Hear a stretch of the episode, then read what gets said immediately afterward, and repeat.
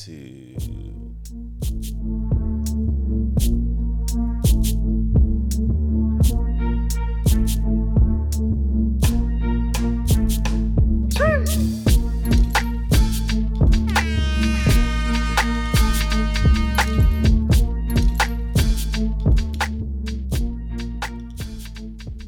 Yeah, yeah, yeah, yeah. We're back with another episode of Talking the Yardest podcast, hosted by myself, Keiran Frantic.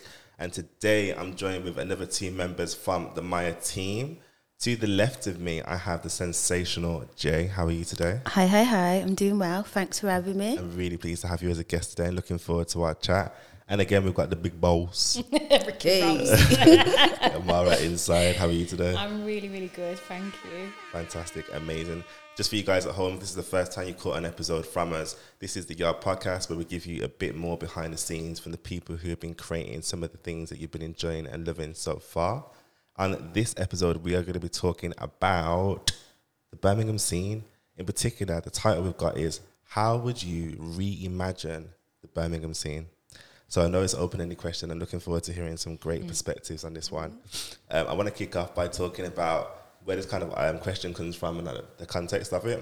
So for myself, I mean, for those of you guys that do know, I've been in and around the Birmingham scene creatively for like the best part of a decade, Talk maybe it. more. Come on, frantic. Pew, pew, pew, pew. um, doing media, music, business, and more. Um, and I've seen the scene, the scene come from a place where we was literally in our bedrooms with like very cheap microphones and headsets, recording in um, our audio to make grime music as a pirate industry. There was no money behind it at all. Music videos were only things we saw from hip hop people in America. Um, coming to a place where like now some of our artists from Birmingham, from a music perspective, are top 40 artists. Um, I think some of them are top 20 artists as well. So it's like a massive, massive, massive change for me, a massive journey. And navigating through that space of as an artist to being somebody who helps and supports artists has been different. So kind of would open it up to yourselves. I mean, at the minute, especially for maybe to, to you, Jae, what's the scene like at the minute for somebody who is young, um, vibrant, and has talent in industry?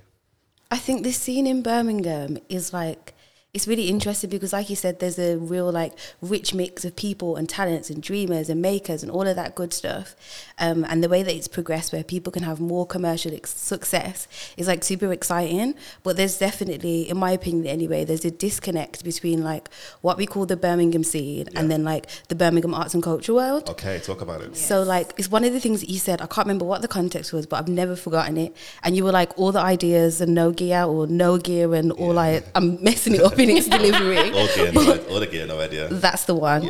And so I feel like there are within like the arts and culture world, there are people who have like all the gear, is in they have the resources, they have Yeah. the backing, they have the investors, but their ideas are just recycled ideas from us and from the people where the true creativity lies. Come on. And then on the other side, you have the grassroots, the things we're talking about, the people who built themselves as artists in their bedrooms, and they don't know that there is an abundance of money and opportunities and Preach. resources because they're not connected up with each other.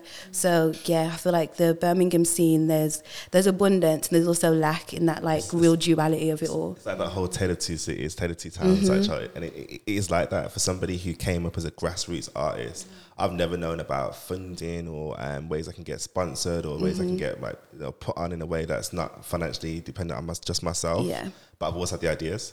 So I, I love that picture that you painted. I mean, from your side, and again, me and you've got similar kind of backgrounds. You've been here for a while, like me, kind of seen things happen and been part of making things happen.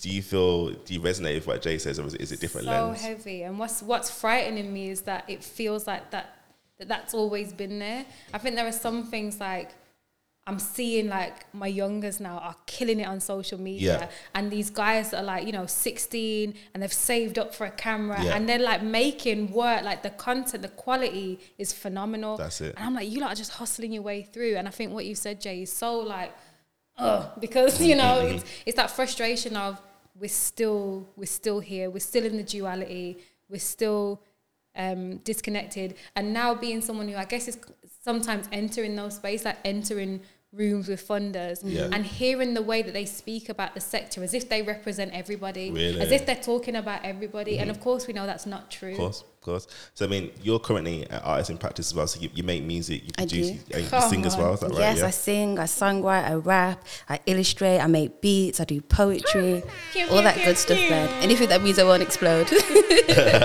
you know what I love about us? We still do pum pum pum pum. We do. We have the sound it's just like part of culture now. it's just part of life. So talk and all those amazing things that you do. So I mean, how have you found joy or success in some of your artist practice, and how have you, how have you navigated? I feel like I'm only really finding success, whatever that looks like now. Like last year, since I joined the MAIA team, I know that's like really cheesy and corny to say, but it's true because I've been working in the sector since 2013, Yeah. um, which is quite a long time. But for the first, I'd say at least three years, I didn't know I could be paid to do the things that I loved. Yeah, and there were people it. around me who were asking me to do things who knew that I could be paid, Yeah. but were paying me in opportunities and mm. experiences with it. like this magical thing of like, oh, you're going to be paid for this in the future, Yeah. just being hung over my head. But Yeah. that transition never really happened because why would you pay someone who's been working for you for free Yeah. for three years? That's so true. It's like you're always a volunteer, you're always emerging, you're always all these other things rather than being able to get the same resources that the people that are putting you on are Yeah. also getting for themselves.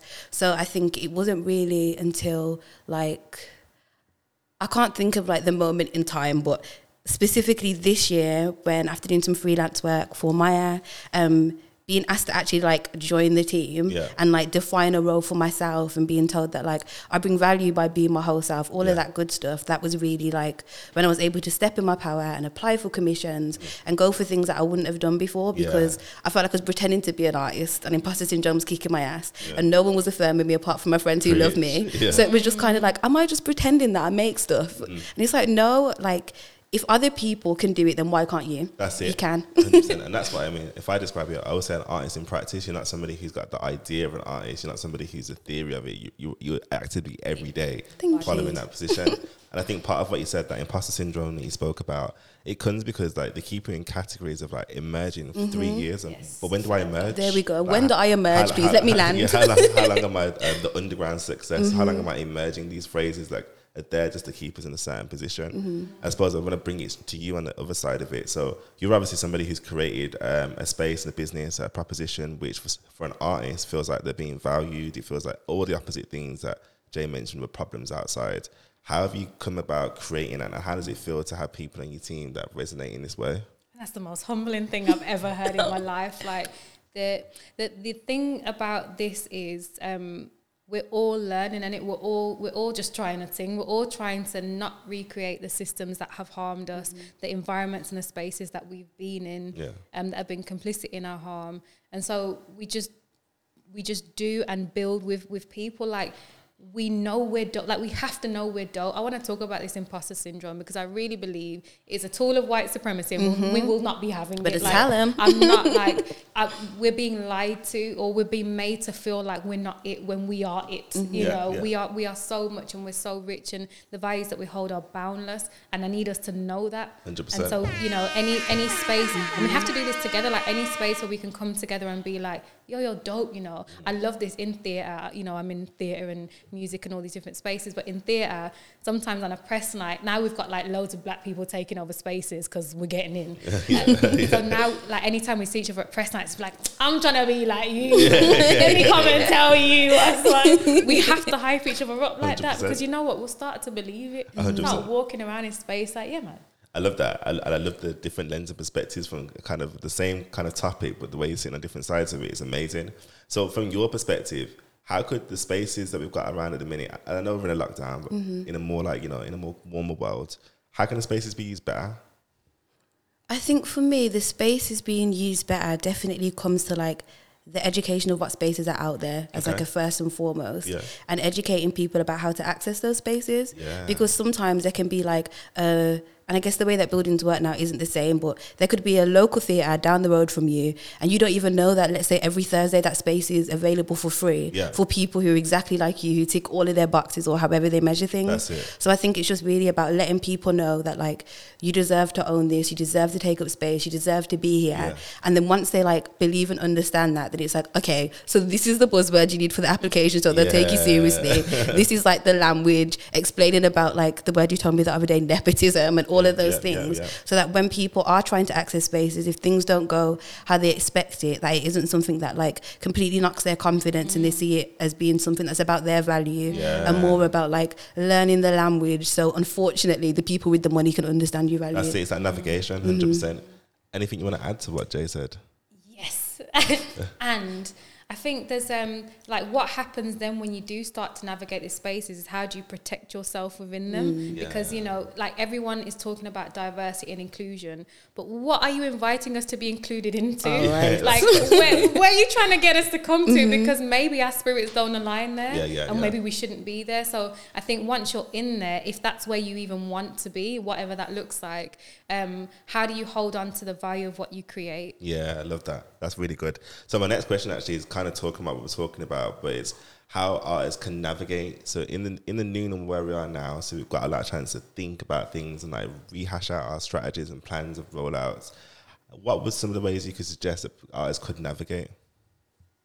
I start with you, Mara. One thing that came to mind instantly was even before lockdown, um, there was a lot of talk about like the death of the high streets. Yeah. Like we like people were talking about it, news headlines were talking about so and so is going into administration every other day. And of course then with lockdown it's like Selfridges or, you know, John people. Lewis gone. like Big you know, all these places are gone. Everyone's Shops. stressing, everyone's fretting.